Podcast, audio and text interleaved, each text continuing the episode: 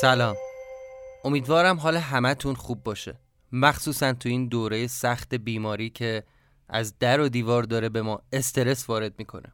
لطفا همین الان اپیزود 15 هم رو در Castbox لایک بزنید. واسه اینکه چند دقیقه از هر چی تو ذهنتون هست دور بشید و با ذهنی آماده وارد این قسمت بشید لطفا به این موسیقی که بعد از صحبت من پخش میشه گوش کنید. قبلش فقط اینو بگم که اگر ساعت صفر رو از قسمت اول گوش نکردید لطفا برگردید و کار ما رو از قسمت اول دنبال کنید. چون همینطور که می‌دونید ساعت صفر یک مجموعه داستان سریالیه که قسمتاش به هم مرتبطه. و حتما این قسمت رو تا انتها گوش کنید چون می‌خوایم راجع به تاریخ پخش قسمت بعدی صحبت بکنیم. متشکرم.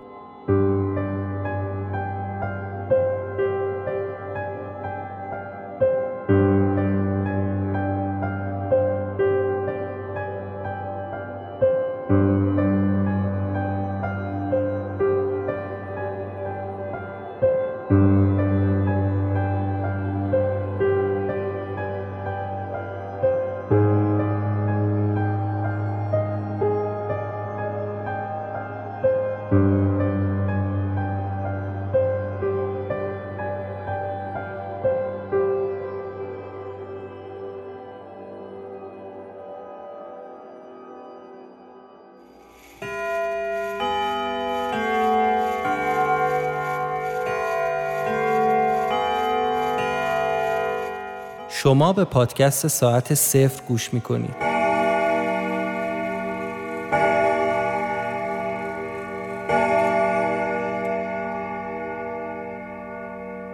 قسمت پانزدهم. جلوی قاب عکسا وایساده بودم. خیره به صورت تک تکشون. واسه اولین بار شمردم ببینم که تو این خونه چند تا آدم رفت و آمد کردن. به جز عکس خودم سیزده تا عکس دیگه هم به دیوار بود. عکسا تو سه تا ردیف پنجتایی با قابای یک شکل و یک اندازه به دیوار وصل شده بود. اما ردیف آخر چهار تا عکس داشت. در مجموع می‌شد چهارده تا. فقط از سرگذشت آرش و حسام خبر داشتم که اونم معلوم نیست کجا گم و گور شدن. همینطور عطا و زنش نرگس. یادمه وقتی داشتم نامه عطا رو میخوندم با خودم گفتم خدای من این مرد چی کشیده؟ همه زندگیشو از دست داده تو این خونه. اون زن جوون با یه بچه تو شکم. حالا امروز خودم هم دست کمی از عطا ندارم. لنگ در هوا مونده بودم و از هیچ کس نمی‌تونستم کمک بگیرم. الان که داری میشنوی می‌تونی با خودت هر جوری دلت می‌خواد راجع به من قضاوت کنی. ولی اگه جای من بودی چطوری می‌خواستی از کسی کمک بگیری؟ می‌رفتی به دوستای صمیمی چی می‌گفتی؟ می‌گفتی خودتو تو خیابون دیدی؟ مهم نیست. به هر حال من دارم سیر تا پیاز ماجرا رو تعریف می‌کنم. قدم به قدم و لحظه به لحظه دارم میگم تا ببینید که هر کسی جای من بود همین بلا سرش میومد قبلش همه چی داشت خوب پیش می‌رفت. توی سی سالگی به یه ثبات رسیده بودم. وضع مالی بدی نداشتم. خونه و زندگی هم که جمع کرده بودم. حتی بعد مدت ها آدمی رو پیدا کرده بودم که با سلیقم جور بود. ولی تو یه هفته همه چی رو از دست دادم پیدا کردن جنازه تصادف گم شدن تو زمان مالی خولیا حالا هم که آواره شدم. حتی جرأت نمی کنم برگردم خونه خودم. حالا همه اینا به کنار. احساس می کردم سلامت ذهنیمو دارم از دست میدم.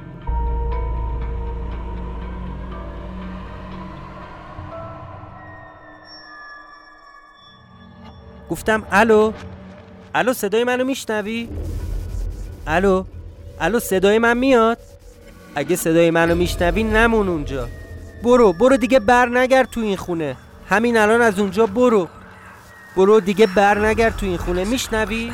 اگه صدای منو میشنوی بر نگرد تو خونه. بر نگرد تو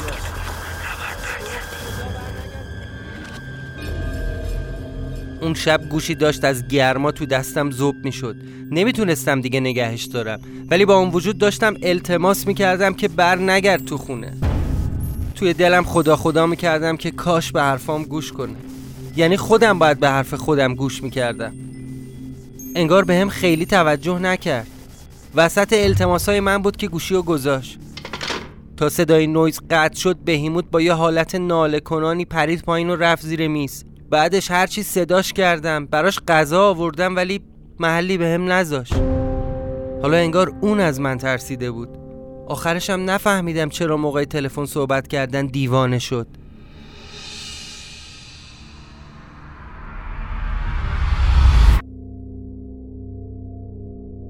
تو به روح و وجود مفهوم متافیزیکش اعتقاد داری؟ پس یعنی فکر می‌کنی فرق یه مرده با یه زنده فقط روحه؟ مزخرفه. حتما تا حالا واسه هفسین سبزه انداختی. میشه به من توضیح بدی چطور یه مش بنشنی که مثل سنگ سرد و مرده است؟ میریزی تو آب و بعد سبز میشه؟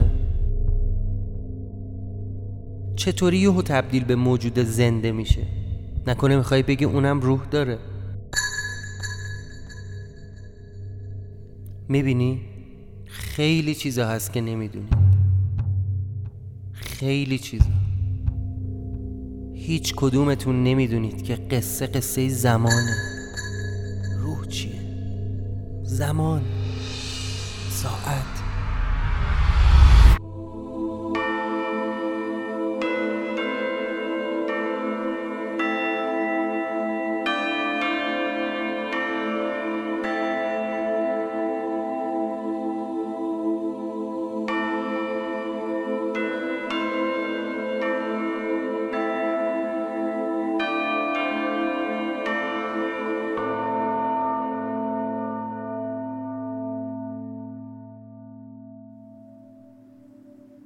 برای اینکه یکم هوش و حواسم بیاد سر جاش رفتم دستورتم و با آب یخ شستم.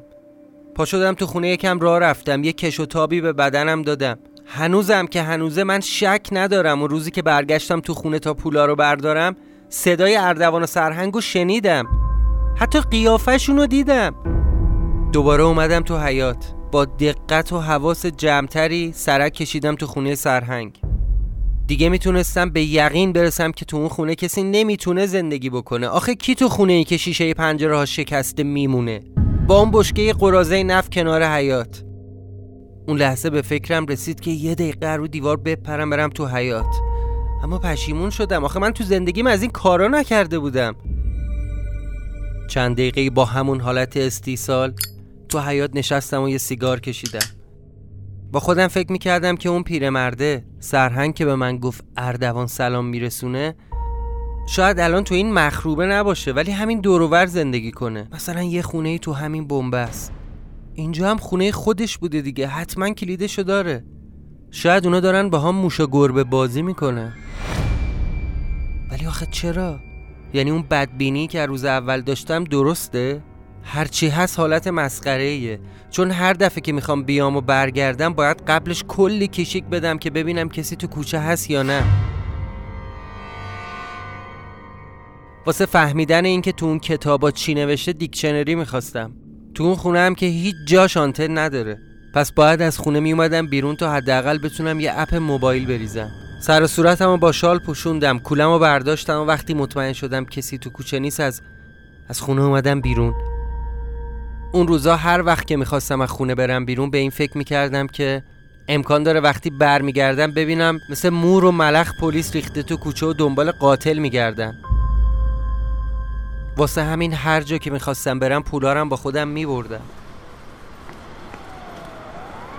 از خونه زدم بیرون و اومدم سمت بلوار. یه دیکشنری نصب کردم. بعد با خودم گفتم از بلوار تا میدون ولی است که فاصله ای نیست. برم تو اون کتاب فروشی رو بگردم ببینم لغتنامه آلمانی به فارسی پیدا میشه یا نه؟ شاید لازم بشه. چون احتمال می‌دادم که چند روزی رو باید تو اون خونه بمونم دوباره رفتم و مواد غذایی خریدم. تو راه برگشت خیلی امیدوار بودم که با کمک اون کتابا می‌تونم سر در بیارم اونجا چه خبره.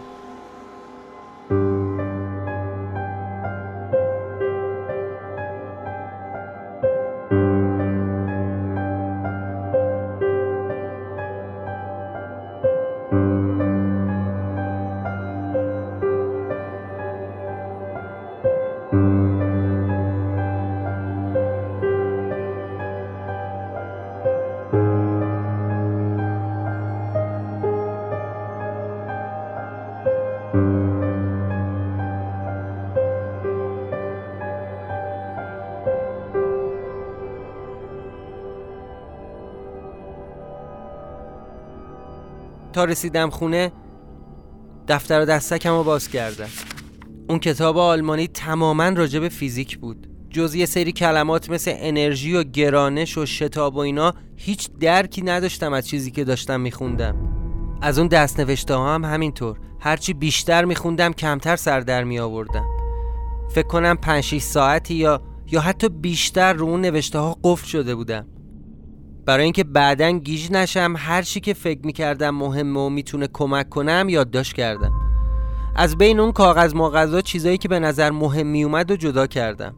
بعدش رفتم سراغ اون کتاب و نکاتی که امکان داشت بعدا به هم کمک کنه رو دورش خط کشیدم. به خودم که اومدم دیدم نزدیک یه پاکت سیگار کشیدم و قفل کرده بودم روی نوشته ها انقدر که دیگه چشام درد گرفته بود. خوابم میومد پا شدم رفتم طبقه بالا که بخوابم. رو همون تخت خواب دو نفره.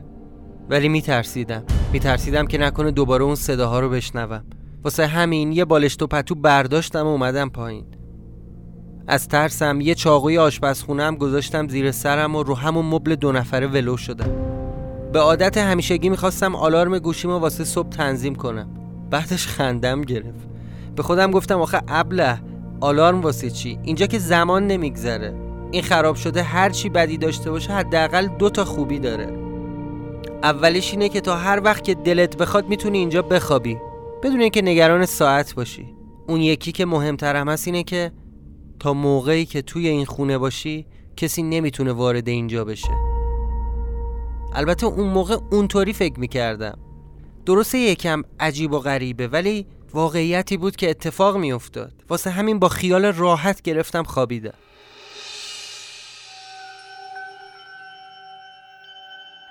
قبلا واسط از باطلاق خونه گفته بودم. حالا فهمیدی چطوری قدم به قدم تا خرخره داشتم غرق می شدم؟ فهمیدی چطوری کنترل اوضاع رو از دست دادم؟ مجبور بودم. چون هیچ فکر و برنامه واسه خلاص شدن نداشتم. جز یه امید واهی که میشه راهی پیدا کرد تا زمان به حالت عادی برگرده حالت عادی.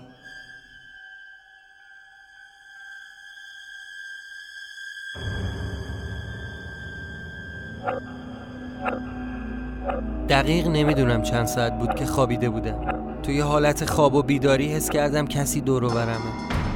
با خودم گفتم لابد بهیموته. یکم که هوشیار شدم حس کردم نفسم بالا نمیاد. چشامو باز کردم دیدم بهیموت رو میز خوابیده. سعی کردم تکون بخورم اما نمی‌شد. نمی‌دونم بختک روم افتاده بود یا اصلا داشتم خواب می‌دیدم. ولی نه خواب نبودم چشام باز بود. سایه یه نفر رو دیدم که رو دیواره. می‌خواستم داد بزنم. اربده بکشم ولی نمی‌تونستم. انگار یکی تو خونه بود. با تمام توانم سعی کردم خودم رو تکون بدم. یه داد بزنم. اما نشد. فقط سایه نبود. صدای پایین اومدنش از پله ها میشنیدم. انگار داشت میومد سراغ من. هر چی زور داشتم تو تنم جمع کردم تا چاقو رو بردارم. ولی نمی‌تونستم تکون بخورم. از ترس داشتم خفه می‌شدم. هیچ کاری نمی‌شد بکنم. رفت سراغ وسایل من رو میز. انگار دنبال چیزی میگشت. سری یه چیزایی رو ورانداز کرد و بعد کرد تو کیسه. یه دستی هم سر بهیموت کشید و بعد انگار رفت پای اون دیوارا دم ساعتها نمی‌تونستم درست ببینم چه غلطی داره می‌کنه. پشتش به من بود. صورتش معلوم نبود. بعد یهو همه چی محو شد.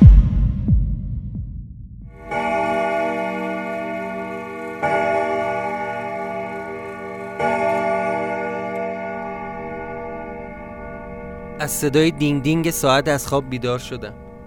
اول که بیدار شدم چیزی یادم نبود. مخصوصا که دیدم بهیموت خیلی ملوس و ناز پایین مبل خوابیده. رفتم دستورتم و شستم و صبونه خوردم. وسط غذا خوردم بودم که یهو یاد دیشب افتادم. بودو بودو اومدم سر میز و وسایلم رو چک کردم. تو اون فاصله فکر می‌کردم که حتما اومدم وسایل منو بردارن تا من نتونم معما رو حل کنم.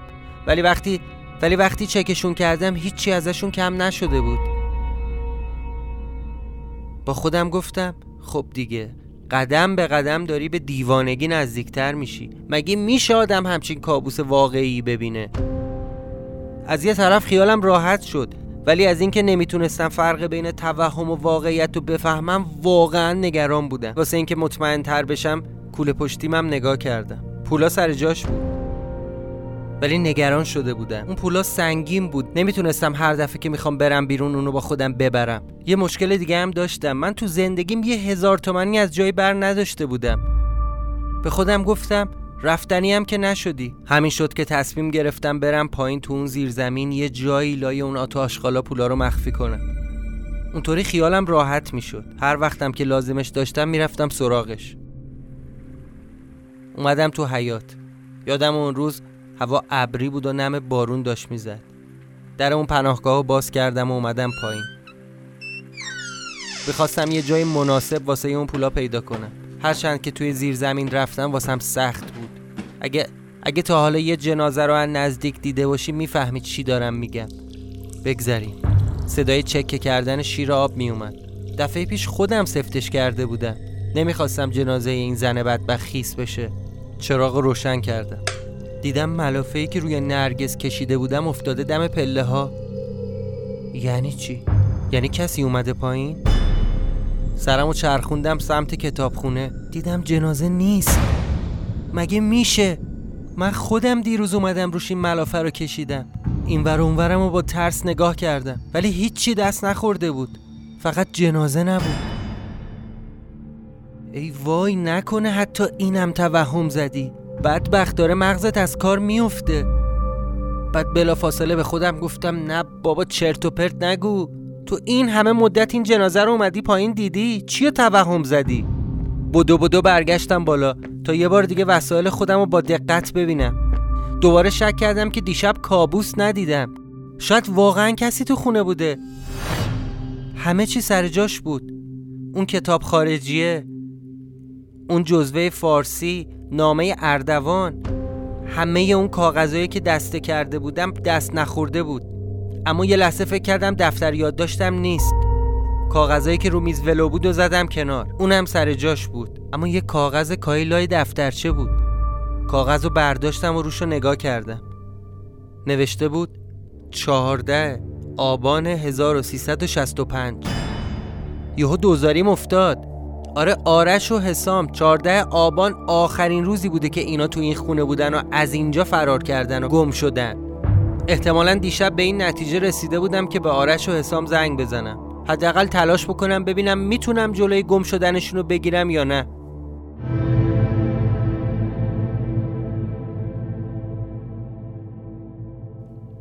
اومدم پای تلفن. استراب داشتم الان. الان دوباره به هیموت می‌خواد دیوونه بازی در بیاره. گوشی تلفن رو برداشتم و شماره اول رو گرفتم. منتظر بودم صدای جیغ بهیموت رو بشنوم. ولی انگار نه انگار. ولو شده بود دم مبل قهوه‌ای. دوباره گوشی داشت داغ می‌شد و صدای نویز. بعد یه مدتی گوشی تلفن زنگ خورد. ولی کسی جواب نمی‌داد. از حرارت زیاد گوشی دیگه نمی‌تونستم توی دستم نگهش دارم. قطع کردم. چند دقیقه بعد دوباره زنگ زدم.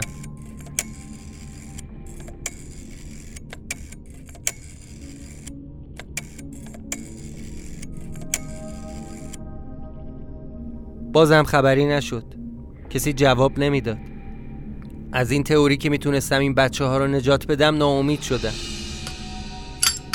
نشستم روی مبل و یه سیگار روشن کردم و رفتم تو فکر به سرنوشت این بچه ها فکر کردم یعنی چی شدن؟ چه بلایی سرشون اومده؟ مگه میشه دوتا آدم هیچ اثری ازشون نباشه؟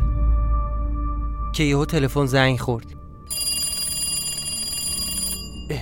من که اینجام مگه اون تلفن رو خودم به خودم نزده بودم؟ پس کی الان داره زنگ می‌زنه؟ دو به شک شده بودم که جواب بدم یا نه. یه جورایی می‌تونست تنها شانسم باشه. اگه یه کسی بود که خبر داشت تو این لعنتی چه خبره خب کمکم می‌کرد. گوشی رو برداشتم. الو؟ الو؟ الو؟ الو صدای من میاد؟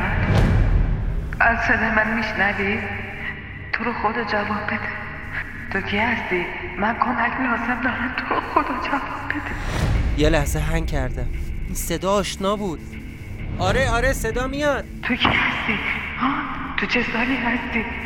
تو رو خدا جواب الو بده. الو گوشی دستته اینج تو کی هستی؟ اسمت چیه؟ الو؟ بگو به اونجا چه سالیه تاریخ چنده؟ اونجا چه تاریخیه؟ الو تو تو چه زمانی هستی؟ خدا جواب بده. صدا میاد. اینجا اسفند 98 جواب بده. تو الو منم گیر کردم. از چه سالی هستی؟ الو الو.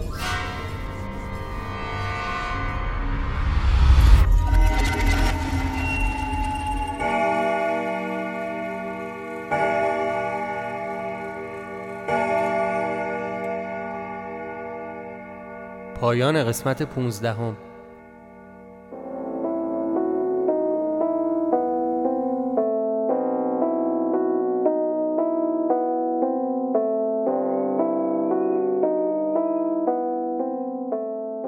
سلام. من سال جدید رو به همه شنونده های پادکست ساعت صفر تبریک میگم. من هادی تامه هستم نویسنده و یکی از خانشگران ساعت صفر. سال 98 اه، سالی پر از فراز و نشیب برای همه ما بوده. ساعت های خوبی رو داشتیم روزها هفته ها و ماه های خیلی عجیب و میشه گفت بدی داشتیم. از کشته شدن مردممون توی خیابون ها گرفته تا سقوط هواپیما.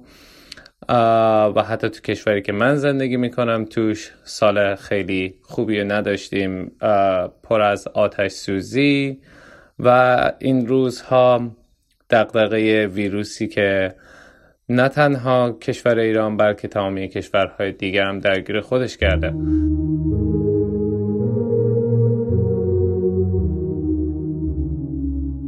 سال 98 سالی بود پر از اشک، آه، زخم و حسرت. زخم هایی که جاشون هرگز خوب نخواهد شد. اتفاقای تلخی که پشت سر هم ما تجربه کردیم به نظرم یه دونش کافی بود تا یه ملت رو از پا در بیاره. ما شاهد چیزایی بودیم که تا آخر عمر نمی‌تونیم ببخشیم و نمی‌تونیم فراموش کنیم. خب ما اینا می‌دونیم که قرار این ماجراهای یک روزی تموم بشه. مثل همه ماجراهایی که برای تمامی انسانهای توی تاریخ به وجود اومدن و یک روزی تموم شدن. انسان به امید زنده است. اینم باید بگم سال 98 انقدر سال بدی نبود. به خاطر اینکه من و امین متین بعد از سالها دوست بودن بالاخره یک راهی پیدا کردیم که بتونیم با هم همکاری بکنیم و بتونیم پادکستی تولید کنیم که شما شنونده ها ازش لذت ببرید و انگار توی کارمون موفق بودیم و می‌بینم که تعداد خیلی خیلی زیادی شنونده داریم و و خوشحالم که می‌تونیم این تجربه شخصیمون و این داستان رو با تمامی مخاطبامون به اشتراک بذاریم. سال خیلی خوبی رو برای همتون آرزو دارم و امیدوارم همیشه پرکار و پرتلاش باشید و به برنامه ها و اهدافی که دارید برای آیندهتون فکر کنید و تلاش بکنید و به اون برسید.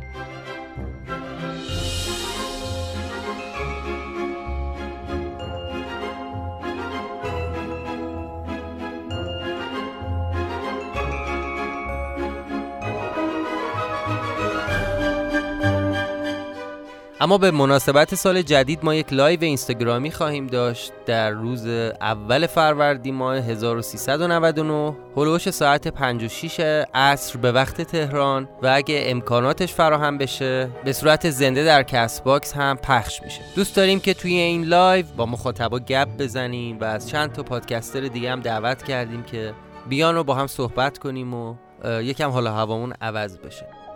پادکست ساعت صفر تا همیشه رایگانه. اما اگه ساعت صفر رو دوست دارید و فکر می‌کنید ارزش حمایت کردن رو داره حتما از طریق هامی باش از ساعت صفر حمایت مالی بکنید. حالا با هر مبلغی. مبلغش اصلا مهم نیست. این اتفاق باعث میشه که یه حس خوبی به وجود بیاد و ما بدونیم که تعهد ما نسبت به تولید با کیفیت محتوا از دید مخاطبا دور نمونده و یک رابطه دو طرفه شکل می‌گیره. دوستانی که خارج ایران هستند، اگر تمایل داشتن که از ساعت صفر حمایت کنن لطفا به ما پیام بدن.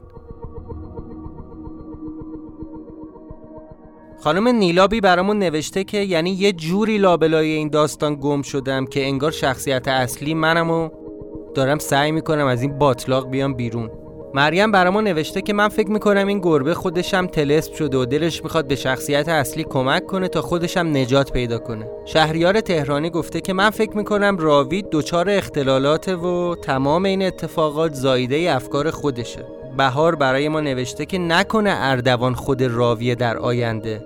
بنا به مشکلاتی که براش به وجود اومده تغییر هویت داده. امیر حسین هم توصیه کرده که قبل از خواب ساعت صفر رو گوش نکنید. از طریق توییتر، تلگرام و اینستاگرام می‌تونید با ما در تماس باشید. قسمت 16 همه پادکست ساعت صفر در روز دوم فروردین ماه 1399 منتشر میشه. پس منتظر قسمت بعدی ما باشید. ساعت صفر رو به دیگران معرفی کنید و حتما نظرات خودتون رو برای ما بنویسید.